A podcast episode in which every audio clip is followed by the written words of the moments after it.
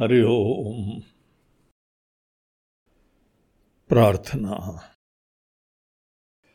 शान्तं शाश्वतमप्रमेयमनघम् निर्वाणशान्तिप्रदम् ब्रह्माशम्भुफणीन्द्रसेव्यमनिशम्। वेदान्तवेद्यं विभुम् रामाख्यं जगदीश्वरं सुरगुरुं मायामनुष्यं हरिं वन्देऽहं करुणाकरं रघुवर भूपालचूडामणिम् नान्यास्पृहा रघुपते स्मदीये। सत्यं वदामि च भवानखिलान्तरात्मा। भक्तिं प्रयच्छ रघुपुङ्गवनिर्भरां मे कामादिदोषरहितं कुरु मानसं च अतुलितबलधामं हेमशैलाभदेहं दनुजवनकृशानुं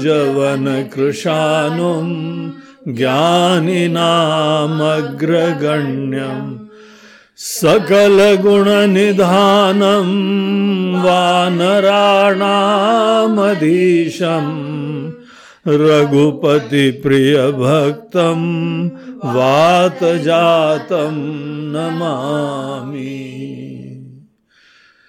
श्रीराम जय राम जय जय राम। श्री राम जय राम जय जय राम श्री राम जय श्री राम जय राम जय जय राम श्री राम जय राम श्री राम जय राम। जय जय राम। श्री राम श्री राम। जय राम जय जय राम। श्री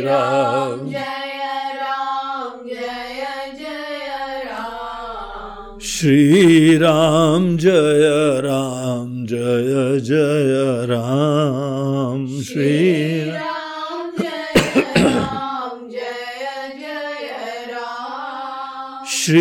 राम जय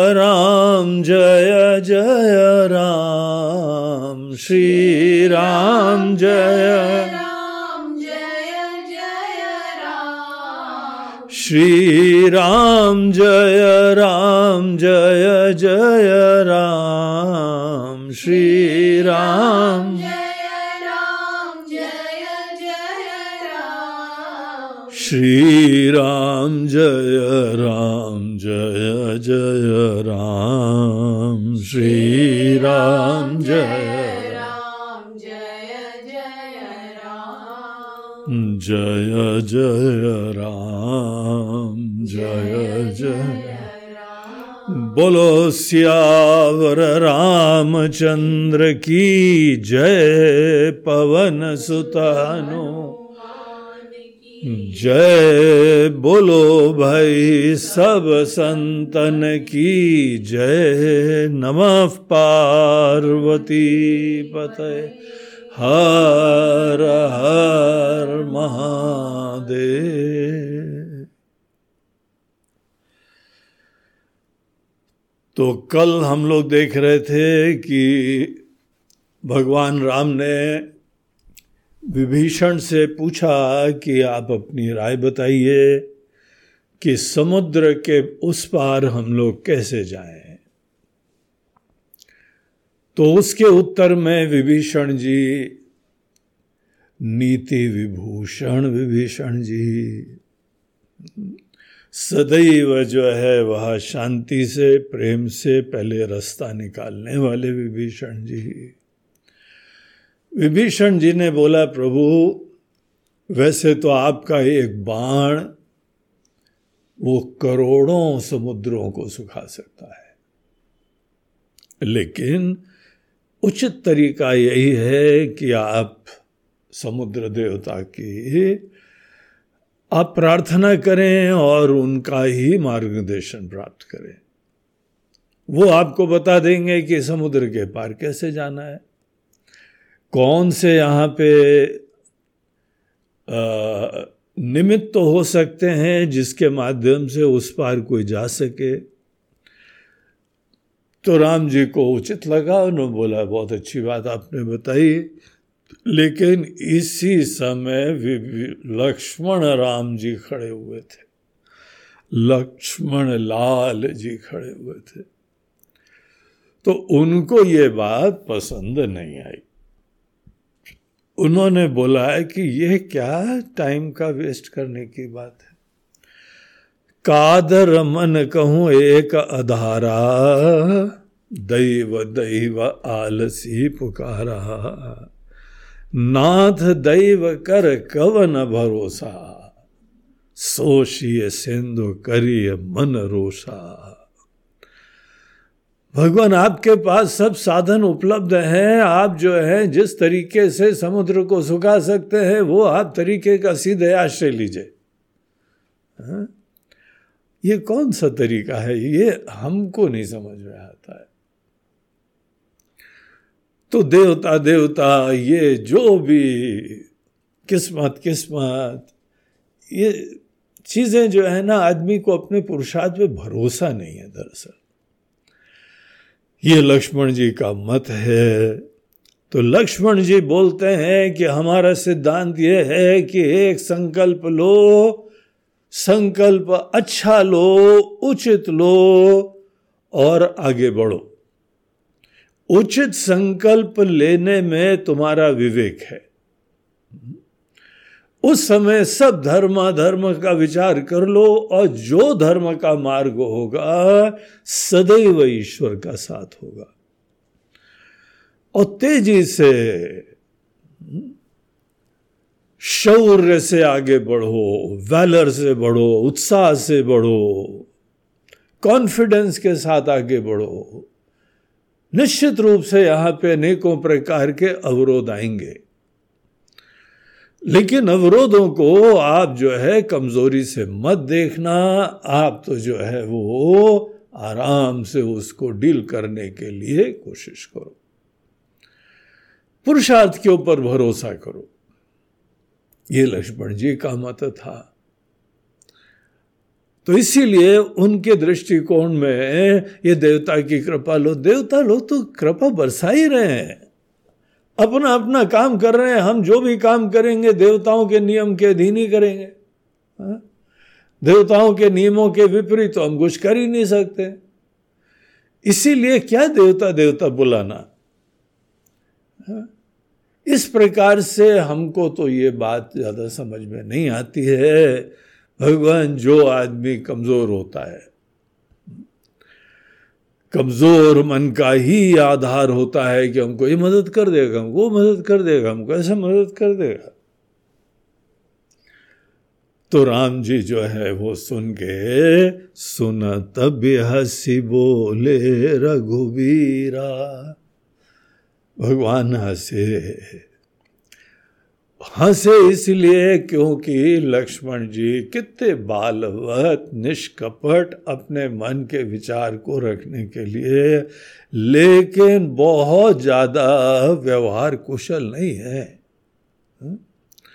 अब कोई अपनी राय दे रहा है तो ऐसे मत करो कि उसकी बात फटाक से काट दो।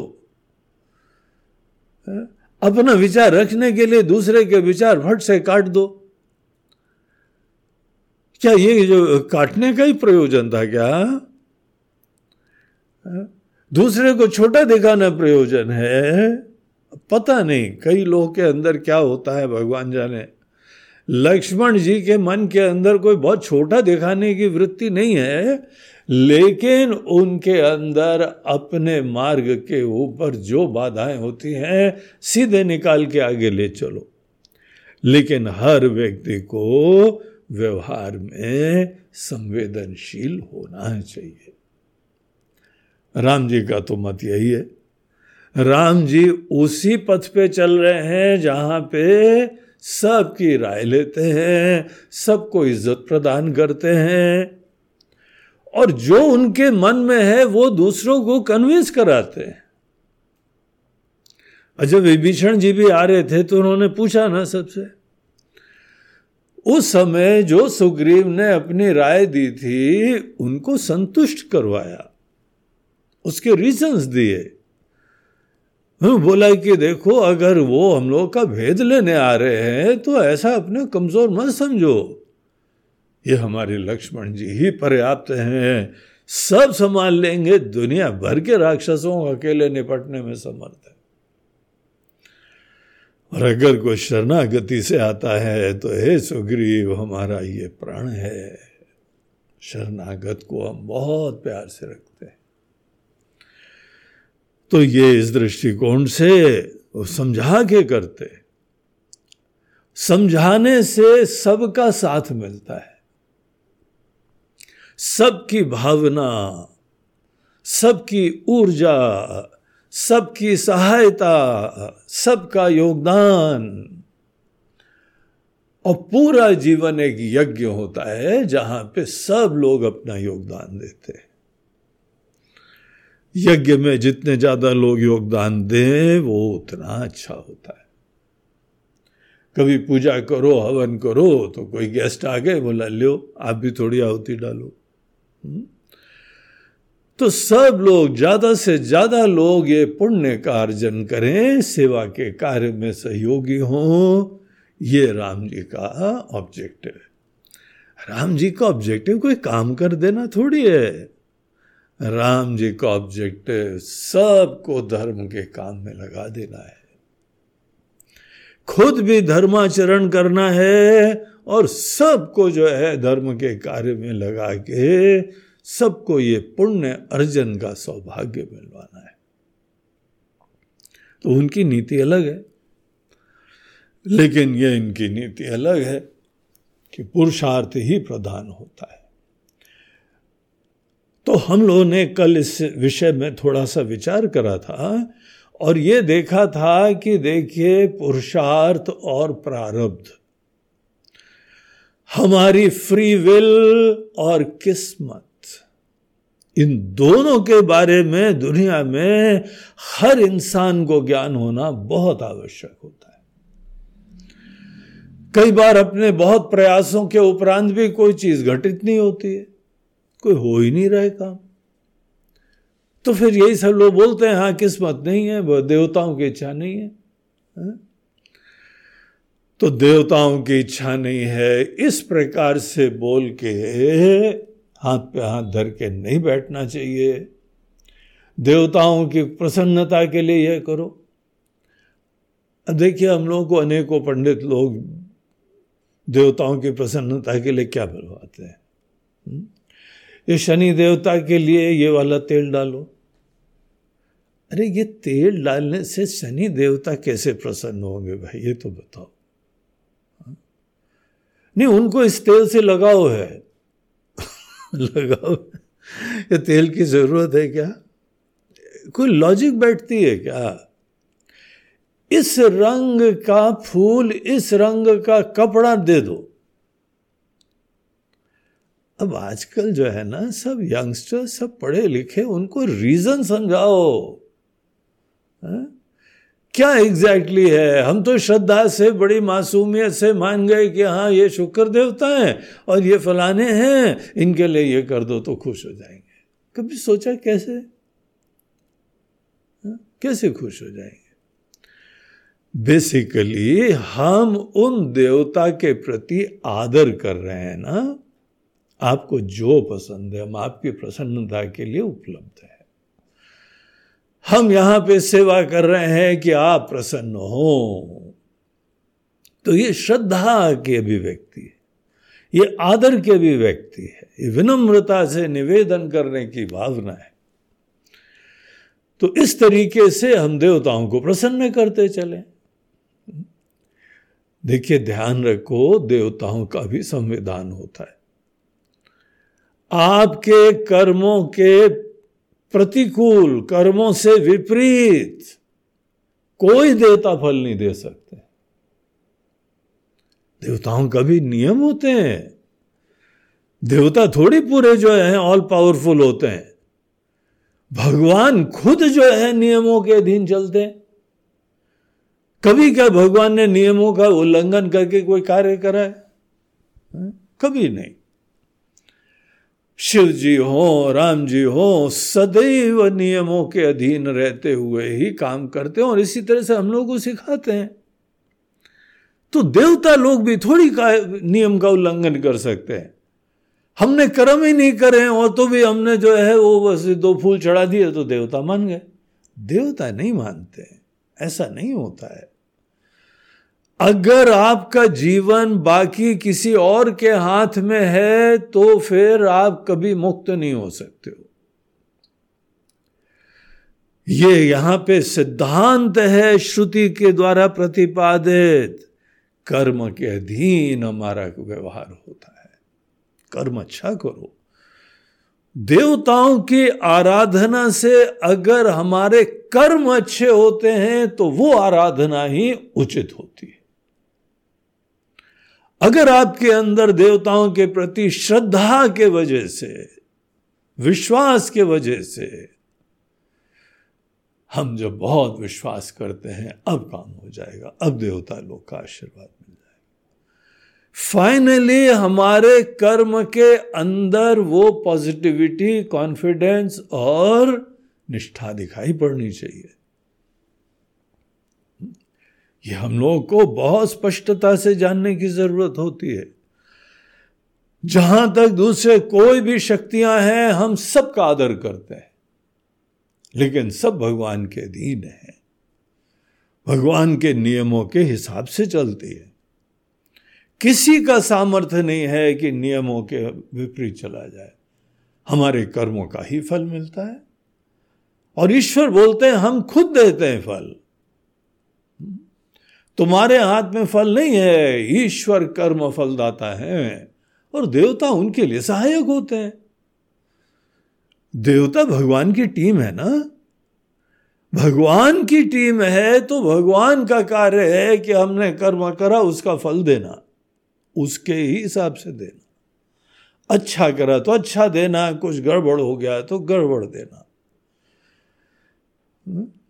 तो वैसा ही फल मिलेगा, सब देवता भगवान के लिए सहायक होंगे। तो हमको कर्म पे ध्यान देना चाहिए। तो इसका मतलब आप भी जो है, वो क्या लक्ष्मण जी के पक्ष का ही आप प्रतिपादन कर रहे हैं? बोलते, नहीं, हम यहाँ पे ये देख रहे हैं कि अपना संकल्प दृढ़ होना चाहिए, स्पष्ट होना चाहिए। उसके लिए हमको जी जान लगाना चाहिए। लेकिन जो परिस्थिति होती है, परिस्थिति में जो भी अनेकानेक लोग होते हैं, हमको उनका सहयोग आशीर्वाद लेना चाहिए। अगर आशीर्वाद कोई दे, सहयोग दे तो बहुत अच्छी बात है। नहीं दे तो कोई बात नहीं, उपेक्षा करो, आगे बढ़ो। यही होता है यहाँ पे। राम जी ने जो है पहले समुद्र देवता की पूजा करी। समुद्र के तट पे बैठे, सर झुका के प्रणाम करा उनको और उसके उपरांत तीन दिन तक बैठे रहे। खुद भगवान श्री राम तीन दिन तक बैठे रहे और समुद्र देवता आए नहीं, प्रगट ही नहीं हुए। तो संकल्प तो स्पष्ट है, लंका जाना है। पूरी सेना के साथ लंका जाना है, इसमें कोई दो राय नहीं। संकल्प मत छोड़ना। अच्छा संकल्प है, कल्याण का संकल्प है, सबके मंगल का संकल्प है, धर्मोचित संकल्प है, तुमको करना ही चाहिए ये कार्य। जो तुमको कार्य करना हो दृढ़ता से संकल्प लो और सबका सहयोग ज़रूर लो। अब जैसे कोई ऑफ़िस में है तो टीम है उसकी। सब टीम मेंबर्स को साथ में लेके चलने की व्यवहार कुशलता रखनी चाहिए। अब पसंद हो या नहीं पसंद हो हमारी टीम में है ना। अब जिसने भी अपॉइंट करा हुआ है, उसने यही हमको टीम दी हुई है। अब तुम्हारी बात कोई नहीं मान रहा हो तो ऐसा नहीं है कि तुम तो भी दंदनाते हुए चले जाओ। वो संभव ही नहीं, प्रैक्टिकल नहीं, उचित नहीं है। तुम्हारा संकल्प दृढ़ होना चाहिए और सबका सहयोग भी लेना चाहिए। किसी को समझा के साम, दाम, दंड, भेद किस नीति से समझाओ, ये बस तुम्हारी स्वतंत्रता। लेकिन सबको समझाओ, साथ लो। दरअसल यहाँ पे एकमात्र पुरुषार्थ ही होता है, सत्य तो यही है। प्रारब्ध नाम की, किस्मत नाम की, दैव नाम की कोई अलग सत्ता नहीं होती है। हाँ? महाराज जी, आप तो कोई नई बात ही बता रहे हो। ये सुंदरकांड पे प्रवचन चल रहा है कि कोई और कांड पे प्रवचन चल रहा है, हा? बोलते हैं, नहीं, ऐसा प्रश्न राम जी ने अपने गुरुदेव वशिष्ठ जी से पूछा उन्होंने स्पष्टता से बताया कि राम, तुम बताओ, प्रारब्ध है क्या प्रारब्ध आज एक स्वतंत्र सी शक्ति है जो तुमको जीवन में फल देने में समर्थ है। भूतकाल में हमने कौन से कर्म करे हमको पता नहीं है। जानबूझ के करे, अनजाने में करे, हमको इस समय उनके ऊपर कंट्रोल नहीं है। लेकिन कर दिए ना कर्म। जो भी अच्छे बुरे कर्म करते हो, उसका फल अवश्य मिलता है। वो जैसे हमारी बंदूक से गोली निकल गई है कमान से तीर निकल गया है। अब तो वो कहीं ना कहीं तो जाके लगेगा, फल देगा ही देगा। हमारे ही पूर्व के कर्म, जिनका फल अभी नहीं मिला है, लेकिन जो अपना फल देने की प्रोसेस में है, उनको प्रारब्ध कहते हैं। प्रकर्षेण आरब्धा, जो बहुत ही अच्छी तरीके से प्रारंभ हो चुके हैं, उनको प्रारब्ध बोलते हैं। क्योंकि प्रारब्ध को हम आज वर्तमान में चेंज नहीं कर सकते। इसीलिए प्रारब्ध हमारे लिए नियति हो गई। जो आज हम चेंज नहीं कर सकते हैं और जो फेस करनी चाहिए। अब किसी को हमने जाने अनजाने जो है, कोई अपमानित कर दिया और उसके दिमाग में आ गई खुंदक। अब वो था बड़ा भारी जो है, कोई ऑफिसर पुलिस अफसर था। और हम गाड़ी चले जा रहे तो वो इंस्पेक्शन के लिए खड़ा हुआ आइए आइए। हाँ? एक पुलिस अफसर को उसने किसी व्यक्ति को पकड़ा। तो उन्होंने पूछा, आप कौन है? बोला, महाराज जी, सॉरी, गलती हो गई, वो हमको जल्दी जाना तो बोला, आप हैं कौन, बताओ? बोलते, हम शिक्षक हैं, टीचर शिक्षक हैं? बोला हाँ। बोलते, क्यों, क्या हो गया? वैसे चीख के उठे? बोलते हैं काम करो, कॉपी निकालो, हा? और सौ बार लिखो कि हमारी गलती हुई, हम नहीं करेंगे, हमारी गलती हुई, नहीं करेंगे। बोला, बड़ा बड़ा विचित्र पुलिसमैन है। तो उसने बैठ के लिखा, वो सब पुलिस वाले चारों तरफ़ खड़े हुए हैं, चारा क्या है उसके पास? तो अपना स्कूटर साइड में करा, कॉपी पेंसिल निकाली और लिखने लगा। तो बाद में लिख लिखा दिया, उसने बोला, ठीक है सर। बोला, ठीक है जाओ, छोड़ देते तो बोला, क्षमा करिए, हमको जरा बता दो तो ये कौन सा दंड था? बोलते हैं, बचपन में हमने एक बार गलती करी थी। हमारे टीचर ने छोड़ा नहीं, हमको सौ बार लिखवाया था। वो आज तक हमारे दिल में दर्द बैठा हुआ था। आज जाके हमको शांति मिली, सुकून मिला कि हमने टीचर से लिखवा दिया सौ बार। अब किसी के दिमाग में कोई बात बैठी है, अब आपने कुछ कर दिया, हा? फल तो मिलेगा ही मिलेगा। कोई उसका जो है चारा नहीं है। फिर कौन सा व्यक्ति है, कौन देवता है सामने? उस देवता के मन में क्या आ रहा है, मूड में क्या आ रहा है? उनकी कोई कुंदक है क्या हमसे? कोई उनके अंदर रोष पुराना बैठा हुआ है? पता नहीं भाई। लेकिन वो देवता जो करेंगे, करना जो भी हमको परिस्थिति आती है, आप समझ लीजिए, ये सिद्धांत समझने का है। ये हम लोगों के शास्त्रों के द्वारा प्रतिपादित है। आप योग वशिष्ठ रामायण रामायण का वो पूर्व भाग समझो, जहाँ राम जी को शिक्षा मिली। राम जी राम बने जिसके वजह से, जिस शिक्षा के वजह से। दरअसल भगवान श्री राम की महिमा का गुणगान गाते हुए, अगर कोई उनके गुरुदेव वशिष्ठ की शिक्षा का स्मरण ही ना करे तो वस्तुतः राम जी को जानते ही नहीं है वो। राम जी राम बनते हैं केवल वशिष्ठ जी की शिक्षा के वजह से। समस्त व्यवहारिक अनेकों दृष्टिकोणों से ये ही यहाँ पे एकमात्र निर्माता है। शिक्षक ही हमारे निर्माता होते उन्होंने बताया है। आप योग वशिष्ठ खोल के देख लो ये प्रश्न आता है और इसका उत्तर देते हैं। ऐसे ग्रंथ हम लोगों को जो है ज़रूर पढ़ने भी चाहिए।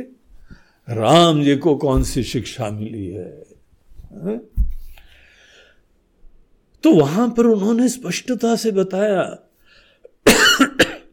कि हे राम पुरुषार्थ ही एकमात्र जो है शक्ति होती है। जीवन में समस्त परिस्थितियों का निर्माता सदैव पुरुषार्थ होता है। या इस समय करा हुआ, या भूतकाल में करा हुआ। हाँ, इतना अवश्य होता है कि जो भी कर्म का फल होता है, फल प्राप्ति में थोड़ा सा प्रोसेस होता है टाइम लगता है। हाँ? अब वो पुराने कर्म का भी प्रोसेस चल रहा है। आपने महीने भर काम करा, तभी तो महीने भर बाद पे मिलती है ना। कोई तनख्वाह आदमी को मिलती है। कुछ समय बाद फल थोड़ा बाद में आता है। तो जो हमने कर्म कर दिए हैं, जहाँ पे कोई प्रबल प्रारब्ध है, कोई मंद प्रारब्ध है, अनेकों प्रकार के प्रारब्ध होते हैं। प्रारब्ध अपना फल देता ज़रूर है।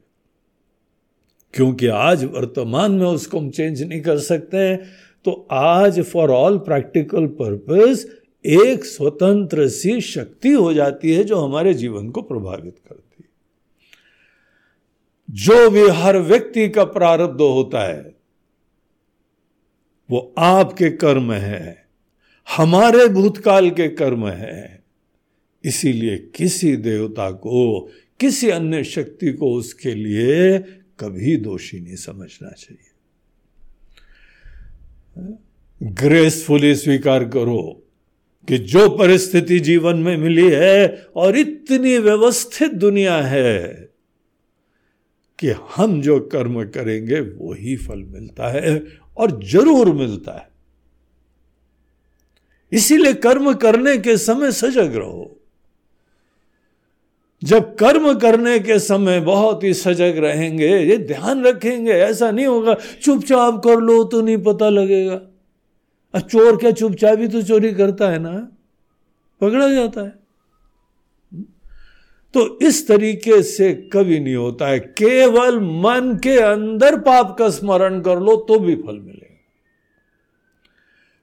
जितनी उपासना है, सब मन के अंदर भगवान का वंदन है, भजन है, नमन है। फल मिलता है उसका। तो भले मन से कायन वाचा मनसा, किसी लेवल पे आप काम करो, ये दुनिया का नियम समझो, फल ज़रूर मिलेगा आपको। और जो कर्म करोगे, किसी चीज़ का इमीजिएटली मिल जाता है, किसी चीज़ का बाद में मिलता है। लेकिन जो व्यक्ति को जीवन में मिलता है, उसके ही प्रारब्ध कर्म होते हैं। ये सिद्धांत हमारा नहीं है। एक गीता में पढ़ लो, उपनिषदों में पढ़ लो, योग वशिष्ठ में देख लो, अनेकों जगह से अध्ययन करने के बाद ही ये निष्कर्ष निकलता है।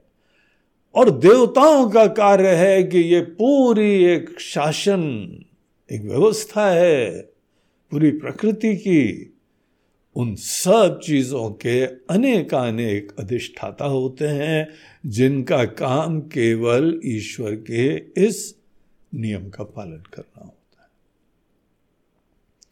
कई चीज़ें देवताओं के भी पास कमियाँ हैं, वो भी नहीं दूर कर सकते। जो ये भगवान के सहयोगी लोग हैं, हम उनके प्रति भी रिस्पेक्ट रखें। इन्होंने बड़ा पद प्राप्त करा है अच्छा सहयोग कर रहे हैं। और अगर आप उनकी आराधना करेंगे तो आपके कर्म अच्छे हो गए। आप बहुत भक्ति रखेंगे। भगवान ने भक्ति की महिमा अभी बताई थी विभीषण को। हमारी ये भावना रेफरेंस की, आदर की अब ईश्वर की तरफ़ रखोगे तो वो फल मिल जाएगा। देवताओं के प्रति रखोगे तो ये भी एक आपका कर्म हो गया। इसका भी फल होता है। घर के अंदर बहुत ही प्रेम से वातावरण बनाओगे तो उसका फल होगा। भावना का फल होता है। अरे, दूसरों के ऊपर क्या? आपके शरीर के ऊपर होता है। आपके अंदर इमोशंस बहुत ही प्रेम, खुशी और प्रसन्नता की होगी तो पूरे शरीर को जो है उसका आशीर्वाद मिलता है। सदैव खुंद क्रिबिंग गुस्सा, द्वेष, अभिमान शिकवे शिकायतें ऐसे करोगे तो उसका फल मिलेगा तुमको। तुमको अपने आप मिलेगा और दूसरों को भी मिलेगा। हमारे कर्मों का ही फल मिला करता है। और एक बार कर्म कर दिया, बोला, नहीं आई एम सॉरी बोलते हैं सॉरी वॉरी क्या भाई, ये तो हमारे हाथ में थोड़ी हुँ? तुम्हारी गोली जो है जानबूझ के चल गई, अनजाने में चल गई। एक नियम बना हुआ है, व्यवस्था बनी हुई है। हमारे पास स्वतंत्रता नहीं है। दोनों पक्ष के वकील जज के सामने पूरी जो है अपनी दलीलें देते हैं। जज को वो ही करना होता है जो संविधान में होता है। उनकी क्या स्वतंत्रता है? तो देवता लोग भी वो ही करते हैं। इसीलिए एटीट्यूड ये होनी चाहिए कि आपका संकल्प लीजिए, किसी चीज़ में भी, जीवन के बारे में, धंधे के बारे में, कहीं यात्रा के बारे में कोई संकल्प लो, विश्वास से लो, दृढ़ता से लो। अनेकों चीज़ें जो जो जानने योग्य है, उस समय जान लो और फिर आगे बढ़ो। यहाँ मुश्किलें भी आएँगी, बाधाएँ भी आएँगी। हर काम में बाधा आती है। कभी ऐसा नहीं है कि किसी काम में बाधा नहीं आए। जैसे कोई भी आप रोड पे चलो तो ट्रैफ़िक मिलती मिलती है। बगैर ट्रैफ़िक के आप चले जा रहे हो तो ऐसी ड्राइविंग में मज़ा ही नहीं आता है हमको तो भैया। को ड्राइविंग का चैलेंज कहाँ है? अब एक सज्जन के साथ हम जा रहे थे बोला गुरु जी ये बहुत अच्छी रोड है, आप ड्राइव करेंगे? मैं बोला, नहीं, हमको नहीं ड्राइव करना बोला, अरे, बहुत अच्छी गाड़ी है, हमने खासकर आपके लिए ये गाड़ी ली है कि आप ड्राइव भी करते हैं तो आप इसको भी ड्राइव करने का आनंद लीजिए. है बोला, आनंद गाड़ी की ड्राइविंग का और ये रोड का, इसमें कोई आनंद नहीं है। आपकी गाड़ी इतनी ऑटोमेटिक है कि इसमें हमारा कोई पुरुषार्थ नहीं लगेगा। और रोड इतनी बढ़िया है कि हमको स्टेयरिंग हिलाने का भी टाइम नहीं मिला। हाँ बोला, केवल हवा में उड़ना, यही थोड़ी पुरुषार्थ है। गाड़ी के ड्राइविंग का आनंद। तो वैसे ही कोई भी लक्ष्य हो, बाधाएँ आती हैं। विश्वास रखो। धीरज रखो। धीरज उसको बोलते हैं कि बाधाओं के समय लक्ष्य प्राप्ति का उत्साह मंद ना पड़े, उसको धीरज बोलते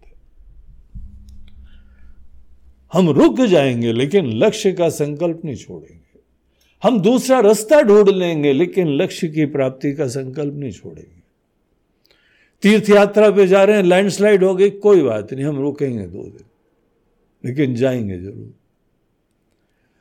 यहाँ इतनी बढ़िया व्यवस्था है कि सब फटाफट बुलडोजर्स आ जाएँगे और रोड वोड ठीक कर देंगे। थोड़ा तो धीरज रखना पड़ेगा। लेकिन हम लक्ष्य की प्राप्ति का संकल्प नहीं छोड़ेंगे। ऐसा संकल्प दृढ़ होना चाहिए। जब तक जीवन में कोई भी दृढ़ संकल्प नहीं हो, कहीं पर भी रास्ता नहीं मिलता है। लेकिन वो तरीका जहाँ दूसरों का अनादर करते हुए कोई आदर सत्कार न देना, ऐसा पुरुषार्थ जो लक्ष्मण जी यहाँ पे प्रस्तावित कर रहे हैं, वो जल्दीबाजी में नहीं करना करना तो हमारे संकल्प है, लंका तो जाना है, लंका पूरी सेना के साथ जाना है, समुद्र के पार जाना ही जाना है, उसमें हमारे मन में शंका नहीं है। कोई ना कोई रास्ता निकालेंगे और यहाँ पे जिसको शांति से बोलना है, जिसको प्रेम से बोलना है, जिसको प्रार्थना करनी है, जिसको निवेदन करना है, जिसको को दान दक्षिणा देनी है, जिसको प्रसन्न करना है, सब करेंगे हम। लेकिन हमारे लक्ष्य की सिद्धि होनी चाहिए। तो इसमें आलस नहीं है कि कोई अगर आराधना करने लगे, इसके अंदर कोई कादरता नहीं है, कायरता नहीं है। लक्ष्मण जी बोलते हैं, कादर मन कहूँ एक अधारा। ऐसा नहीं है। तो ये यहाँ पे महत्वपूर्ण सिद्धांत है। कई लोग इसी चीज़ में उलझे रहते हैं, जीवन खराब कर लेते हैं। और शास्त्रों की, पंडितों की, कई लोग इनकी दुहाई देते हैं। बोलते हैं, इन देवता को खुश करो, इन देवता को खुश करो। देखो, देवताओं को खुश करने में हमारा कोई किसी प्रकार का इतराज नहीं है। लेकिन हमारा ये पक्ष है कि आप सब देवताओं को प्रसन्न करिए, आशीर्वाद लीजिए, जिसका फल क्या होना चाहिए? हम कर्म उत्साह से कर सके। अगर किसी पूजा से, आराधना से आपके अंदर कॉन्फिडेंस होता है तो वो पूजा उचित है। क्योंकि आप कर्म अच्छी तरह से करेंगे। जो लोग पूजा को कर्म का विकल्प समझते हैं, वो शास्त्रों का दुरुपयोग करते हैं। वो ना समझ लोग होते हैं।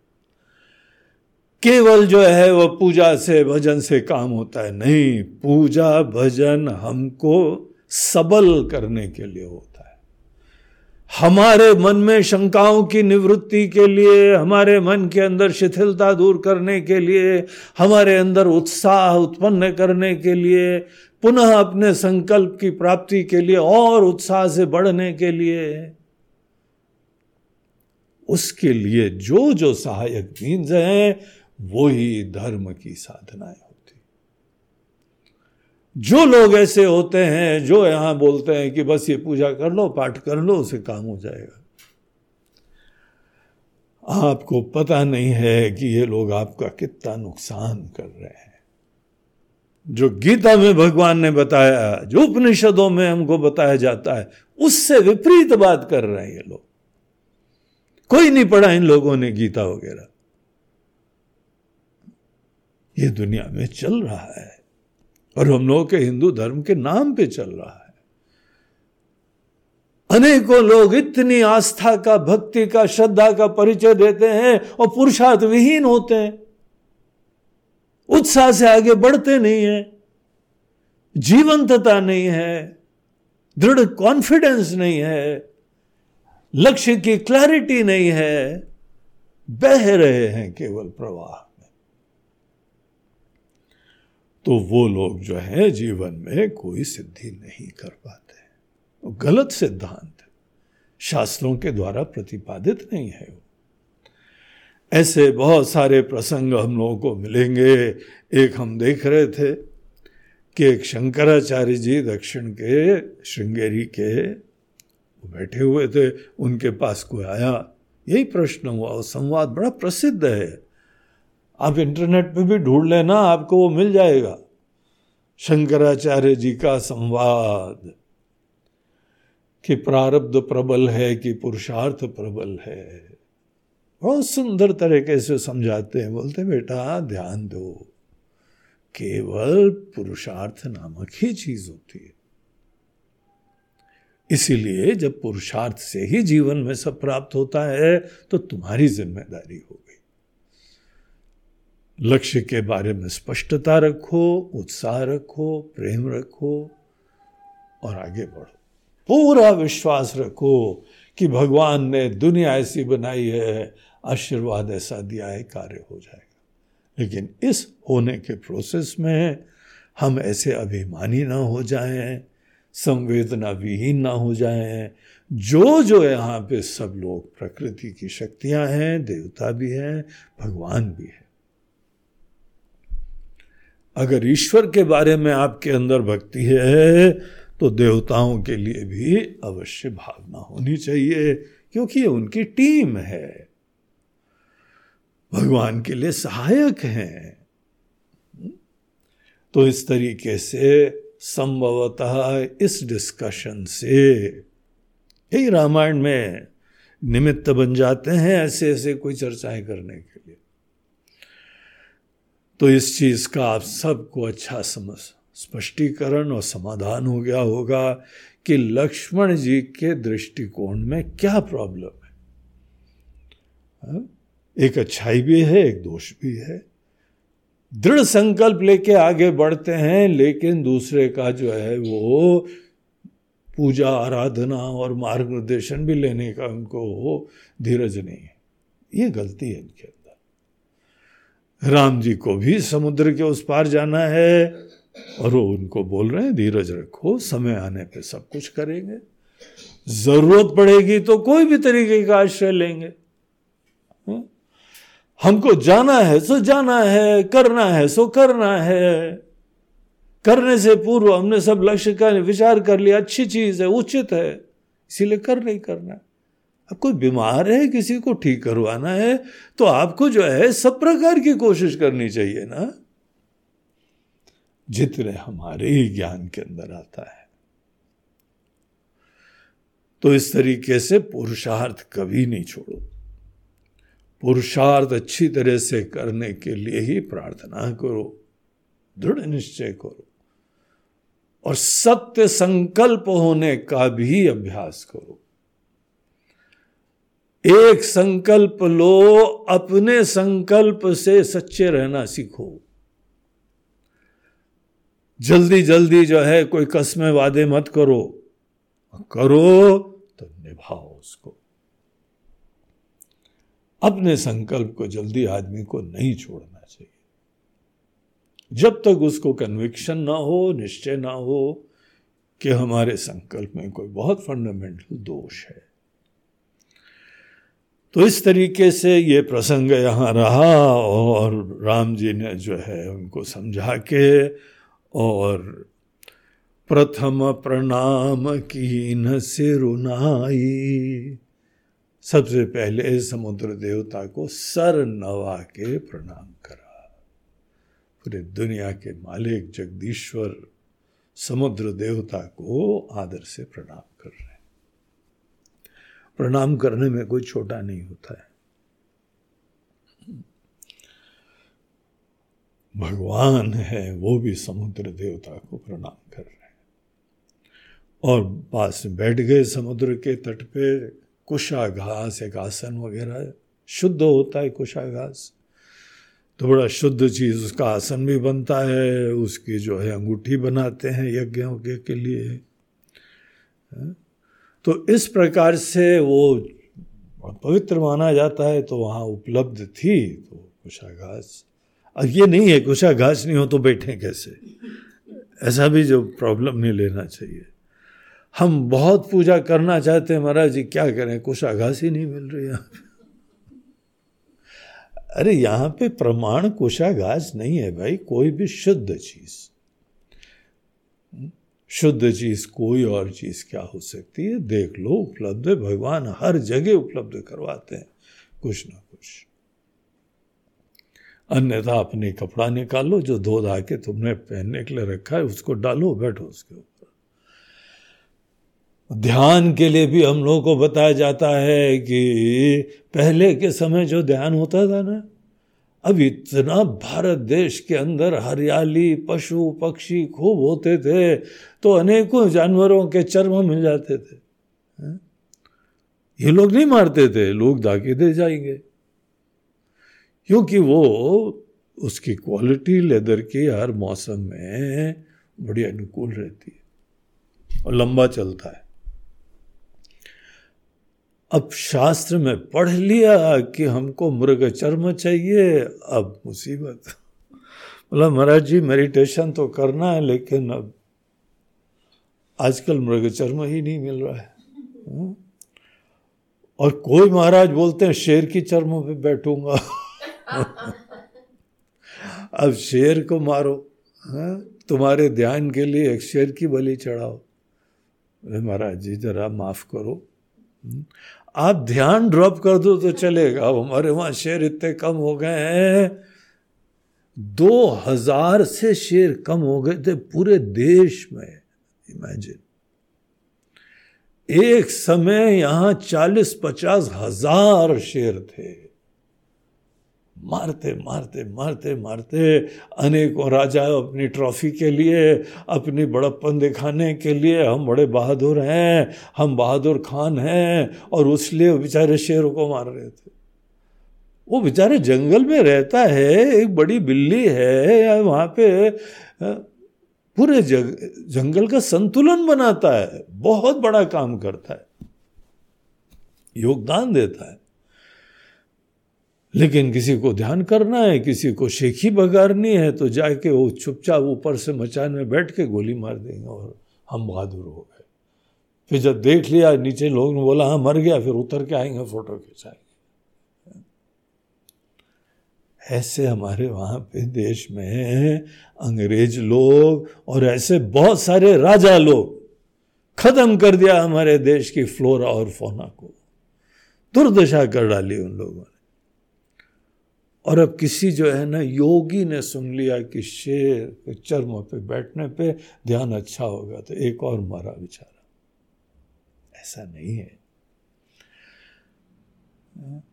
बेसिकली हमको जो है एक ऐसा स्थान चाहिए जो बहुत ही हार्ड ना हो, बहुत सॉफ्ट ना हो। हमारे गुरुदेव कहते थे, आप एक कम्बल लो, चार बार फोल्ड करो उस पर बैठो, एक चद्दर डालो बेस्ट चीज़। कोई आपको दूसरी चीज़ की ज़रूरत ही नहीं। लेकिन वहाँ पे राम जी ने कोशा घास डाली और उसके ऊपर बैठ गए और उन्होंने जो है वह बैठे पुनि तट दर्भ डसाई। दर्भ की घास, दर्भ डालने के बाद वो बैठ गए और दूसरी तरफ़ से कैमरे का फोकस दूसरी तरफ़ मुड़ता है कि जब ही विभीषण प्रभु पही आए, पाछे रावण दूत पठाए। उनका बहुत ही एक विश्वास का पात्र, सचिव, एक मंत्री था वो, शुक्र। सुख जो है, वो अपने आप में बहुत ही जो है, एक मुनि था। पिछले जन्म में सुख जो है, एक मुनि था। अगस्त ऋषि जी के श्राप से वो राक्षस बना। वो राक्षसी काम करा। राक्षसी काम करता है तो फिर उसको यही शाप देना पड़ता है, भैया, बहुत ज़्यादा तुमको इच्छा है राक्षस बनने की। जाओ।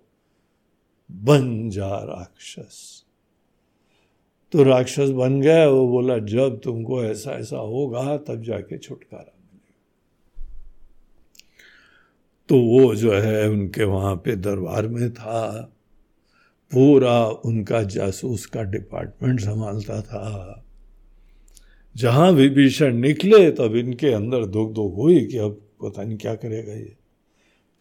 तो रावण ने उसको साथ में भेजा और शुक जो है यहाँ आके वेश बदल के वानरों का रूप धारण करके वानरों से मिल गया।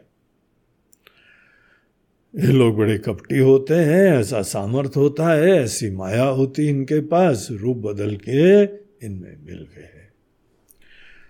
और इन्होंने सब चरित्र देखा, सकल चरित तिन देखे। धरे कपटी, कपट कपि देह। कपट से कपि का देह धारण करके सब देखा, प्रभु गुण हृदय सराही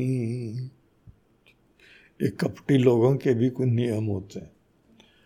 बहुत देवत्व तो मन के आएगा है ना तो कपट वपट गायब हो जाता है, माया खत्म हो जाती तो ये तो बहुत प्रसन्न हो गए। राम जी की उदारता, क्षमा और ऐसा जो है विभीषण को आदर, सत्कार इन्होंने रावण को कभी जो है लंका में विभीषण को देते नहीं देखा था।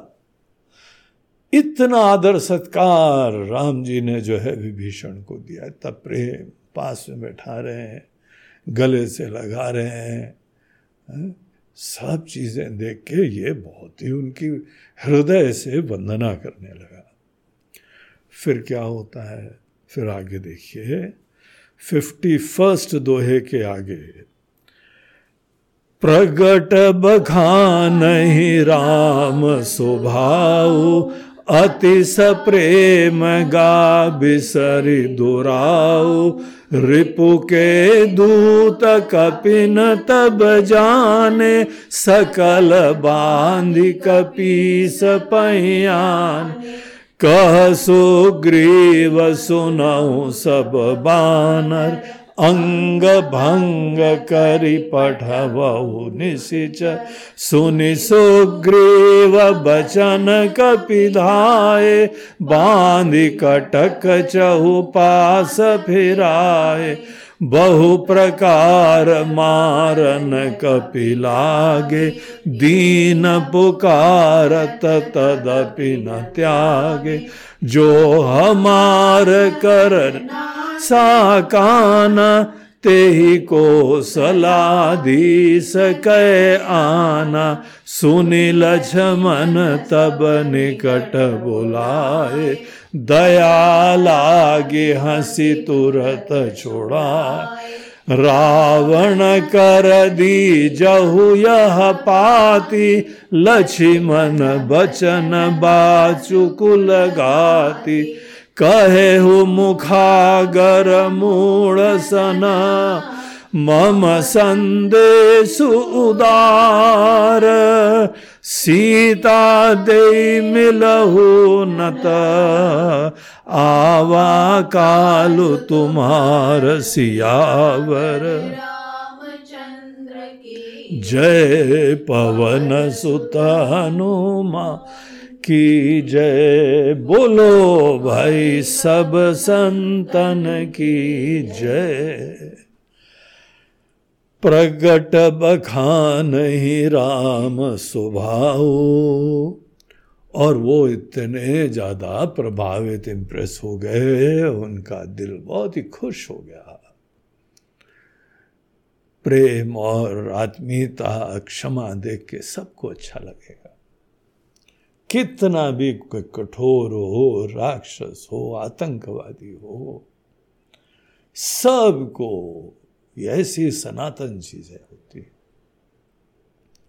हर दिल को छूती हर दिल के अंदर बसती है ये। कुमति सुमति सब दिल के अंदर बसती और सुमति सबको अच्छी लगती सब चाहते हैं हमारा आदर हो, सब चाहते हैं हमारा कोई प्रेम करे। हमको रिस्पेक्ट दे, आत्मीयता हो। हम गलती करें तो क्षमा कर दे। ये सब चीज़ें सबके दिल में होती है। और इसीलिए जहाँ पर भी ये सब चीज़ें देखी जाती हैं, मन को अच्छा लगता है। कोई बोल पाता है, कोई नहीं बोलता है, कोई तो भी अपनी जिद से चलता रहता है, लेकिन जो अच्छा है, वो सबके लिए अच्छा है। तो ये लोग प्रगट बखान ही राम सुभाऊ, अति सप्रेम गा बिसरी दुराऊ।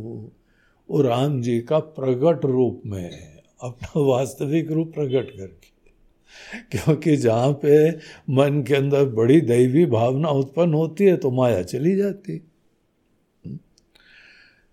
एक कपट उपट होने के लिए मन के अंदर कोई विपरीत भावनाएँ होनी पड़ती है।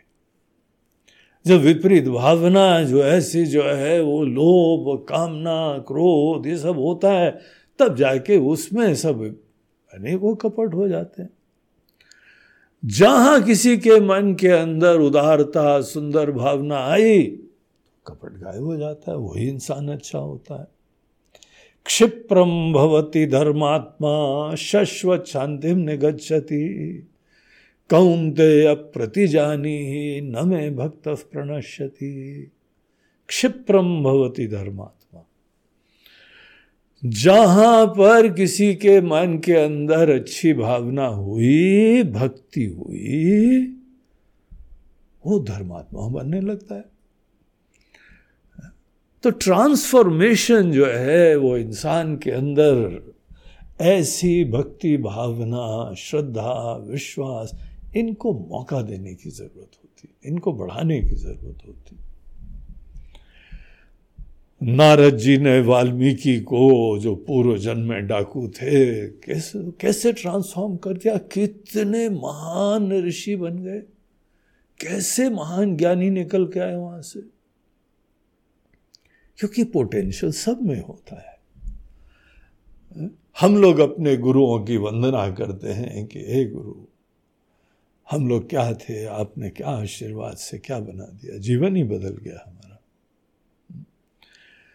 कैसे एक छोटे से यहाँ पे व्यक्ति संसार में अनेकों एस्पिरेशंस कामनाएँ, संघर्ष आदि की संभावना से प्रेरित होकर जी रहे थे। उनका स्पर्श हुआ, उनका कृपा हस्त सर पे रखा गया, उनके द्वारा ज्ञान दिया गया तो जीवन ही बदल गया। तो कोई भी व्यक्ति अच्छे ज्ञान से जीवन में क्या से क्या बनता है और जहाँ अच्छाई ने सर उठाया, वहाँ पे कपट और माया सब खत्म हो जाती। तो ऐसा इन लोगों के साथ भी हुआ। अति प्रेम गा बिसरी दुराऊ। बहुत ही मन के अंदर इस प्रेम भावना के वजह से जो दुराव था वो बिसर गया। जो कपट था वो गायब हो गया। और एकदम आने वानर लोग खड़े बोले ये कौन यहाँ खड़ा हुआ है, है? ये राम जी के गुणगान भी गा रहा है। लेकिन ये कैसे आ गया यहाँ पे? घुसपैठिया तो एकदम रिपु के दूत कपिन तब जाने। तो ये समझ गए कि तो वहाँ का जासूस यहाँ घुस गया? कैसे हम लोग अलर्ट नहीं रहे? घुस कैसे गया ये बदमाश? है? और इतनी सब जानकारी भी ले ली। ले लो बेटा जाने तो दूँगा नहीं तुमको। अब छोड़ेंगे तो है नहीं तुमको। तो उन्होंने सकल बाँध कपीस पही आने बाँध बूंद उनके पकड़ा। एक से एक वानर थे, जोरदार। अब यही जाके जो है ना, ये बाद में छोड़ दिए जाते हैं वो जाते हैं वहाँ पे। तो जो रिपोर्टिंग करते हैं ना योर ओन कोरस्पॉन्डेंट आपके ही प्रतिनिधि फिर वहाँ बताते रावण को जाके बोलते महाराज जी, और हनुमान जी तो सबसे छोटे वहाँ पे। एक से एक भयंकर, इतने विशाल और करोड़ों वानर, गिनती तो कोई संभव ही नहीं है उन लोगों की। इतने वानर थे और एक से एक भयंकर थे। चीख रहे थे, चिल्ला रहे थे, क्रोध से भरे थे। वो तो समुद्र सुखा देने के लिए आतुर थे। ऐसी स्थिति थी? तो ये कॉरस्पॉन्डेंट ने जाके ये खबर दी थी वहाँ पे। तो ये पकड़े गए और सुग्रीव के पास ले गए। सुग्रीव जी को याद था, हमारा जो है दूत लंका गया था, उसको तुम लोगों ने बाँध के जो ना कान काट लिए थे, अंग भंग कर दिया था। गुस्सा भरी हुई थी। वो याद कर रहे थे। और मौका मिल गया उनको भी। कह सुग्रीव सुनाओ सब बानर, अंग भंग खरी पठे वह निशिचर इसका भी अंग भंग करो। अंग भंग करते दूध भेजा था तो अंग भंग करने की कोशिश कर रहे थे। पूछ जला रहे थे, हमारी सबसे सुंदर चीज़? हाँ? इनकी मजाल हमारी पूछ जला रहे थे। इसका भी अंग भंग करो। और इन लोगों का अंग भंग कैसे करें? तो बोला कि जैसे शूप ना खा करा था, वही इसको ट्रीटमेंट दो। उनको शुभ शूर्पणखा ट्रीटमेंट दिया जाए। तो वो उन्होंने जहाँ पे उनको बोला, सुनी सुग्रीव बचन कपिधाए दौड़े सब वानर लोग। बांधी कटक चहु पास फिराए पहले तो उन्होंने बोला कि तुम लोगों ने भी बाँध के हनुमान जी को घुमाया था ना शहर में। अब घूमो बेटा यहाँ पे। है? उसको भी बाँध के सब चारों तरफ़ घुमाने लगे और हनुमान जी ने बताया था जब हम घूम रहे थे ना तो कुछ लोग मार भी रहे थे। बहु प्रकार मारन कपिलागे दीन पुकारत तदपि न त्यागे। तो उसको बाँध के पूरा कैंप में, जो खत्म ही नहीं हो रहा है कैंप इतना बड़ा कैंप है, इतनी वहाँ पे जो है, वो शिविर बने हुए हैं, सब में घुमा रहे मार मार के। सब अपने प्रकार से आके मार रहे हैं और उसको घुमा रहे हैं। बेचारा बड़ा दीन होके पुकारने लगा। दया की भीख मांगने लगा। मार मार के हालत खराब कर दी। तदपि न त्यागे तो भी छोड़ने का कोई नाम ही नहीं ले रहे हैं। और फिर उनको एक जगह लाए और बाकायदा को चाकू वाकू मंगाई गए। बोला, काटो इसके नाक कान जैसे लक्ष्मण जी ने काटे थे, वैसे अब हम लोग भी काटते हैं। हमको ये प्रेरणा के आस्पद हैं हमारे। ये हमारे सब प्रेरक लोग हैं। इन्होंने पथ प्रदर्शन करा कि राक्षसों का कैसे ट्रीटमेंट करना चाहिए। तो नाक कान काट दो इनके। तो ये बोलता है, जो हमार हर नासा काना, अगर किसी ने हमारे नाक और कान काटे तो तुम है भगवान राम की कसम है। ते ही को सलाह दी सके आना, कसम है तुमको। अभी कसम में क्या होता है, पता नहीं होता हमको बहुत ज़्यादा, लेकिन जिसकी कसम खाते हैं, अगर आपने गड़बड़ करा तो उसका हानि हो जाती है। उसको नुकसान हो जाता है। तुम्हारी कसम खा रहे हैं। इसका मतलब तुमने गड़बड़ करा, वो मरा बेचारा। तो दूसरे को कोई ना कोई नुकसान अवश्य हो जाता है गलत कसम खाने पे। तो बोला, अगर हमारे नाक कान काटी तो राम जी की कसम अब ये बहुत बड़ी बात कह दी। अब ये बात जो है, वो लक्ष्मण जी का टेंट पासी में था, वो सुन रहे थे ओ हाय अम्मा, अरे दद्दू, मरा ये सब निकल रहा था जुलूस उनका। लक्ष्मण जी बैठे हुए थे अंदर, फिर जब इसने बोला कि ते ही कौशलाधीश कया ना, राम जी की कसम दिलवा रहा है। देखो तो जरा। तो लक्ष्मण जी ने आवाज़ दी बुलाए कि सोनी लक्ष्मण सब निकट बुलाए। इधर आओ सब लोग। तो उनको हाजिर करा गया। और उनकी हालत देख के राम जी की कसम दिलवाने की स्ट्रेटजी देख के लक्ष्मण जी को बहुत ही हँसी आई और दया भी आई।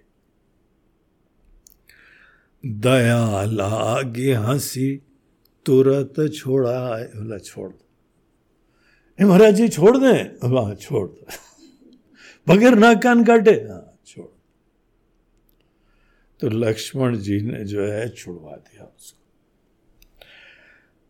रावण कह, कर दी जहु यह पाती। लक्ष्मण जी के अंदर आइडिया आया। इसी को मैसेंजर बनाया जाए रावण को संदेश देने के लिए। थोड़ा सा इसका दिल जीत लो। इसको अपने पक्ष में कर लो। और फिर इसी से जो है वो संदेशा भिजवाओ। मार मोर दोगे तो उन्हें नाक कान काट दोगे, बड़ा दुखी हो जाएगा तो संदेश भी उसी हिसाब से गलत देगा।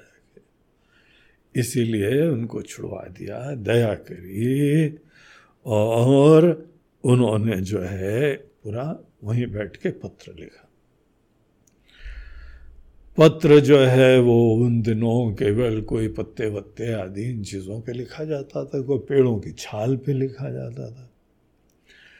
तो उन्होंने कोई पत्ते वत्ते की छाल मंगवाई और किसी अनेकों पत्तों की जो उसी का दूध वूध होता है, लिक्विड ऊज आउट करती है, उसी से लिखते थे। तो सब उन्होंने मंगवाया, फटाफट एक बढ़िया बड़ी इफ़ेक्टिव चिट्ठी लिखी। चिट्ठी में क्या है, वो आगे चल के उन्होंने दिखाएँगे। ये देख लेके जाएगा ना चिट्ठी, उस समय पढ़ेगा रावण। तो लक्ष्मण बचन बाचुकुल घाती। और उन्होंने बोला कि रावण के हाथ में चिट्ठी देना, और हे कुल घातक, अपने कुल के विनाशक तुम जो हो यह, इसको पढ़ो। उसको ये देखे ऐसा बोलना। कहे हो मुखागर मूढ़ सना, मम संदेश उदार। फिर उसी मूर्ख से बोलना भी वर्बल संदेश भी देना। मुखागर मूढ़ सना मम संदेश उदार।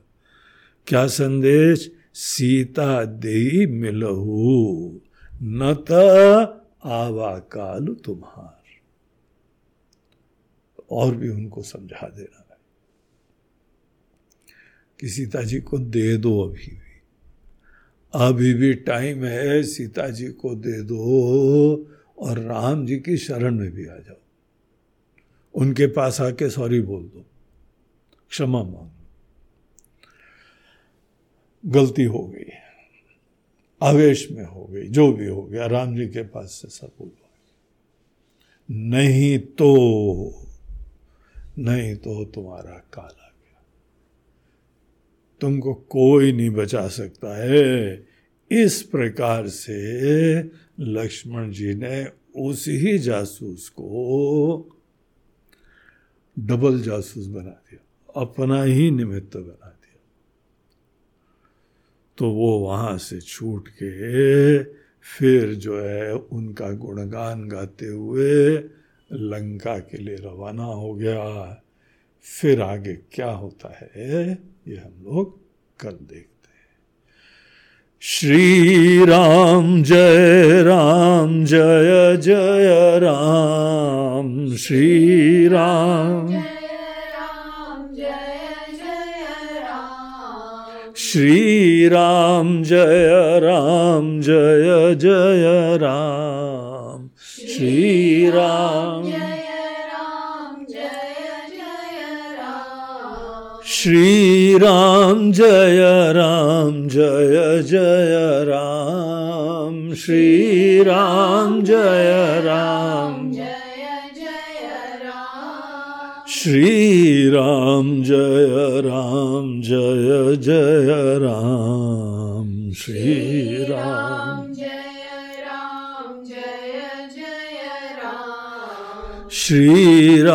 जय राम श्री राम। श्री राम जय राम जय जय राम श्री राम। श्री राम जय राम जय जय राम। श्री राम जय राम।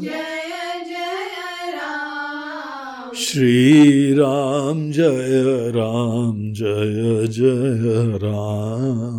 श्री राम जय राम जय जय राम जय जय राम जय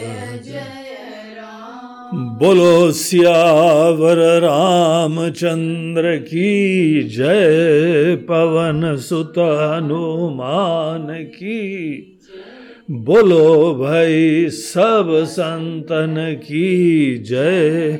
नमः पार्वती पते हर हर महा नर्मदे हर। बोलो गंगा मैया की जय।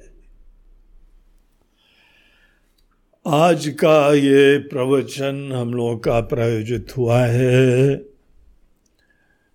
लखनऊ की श्रीमती रीति मिश्रा जी के द्वारा।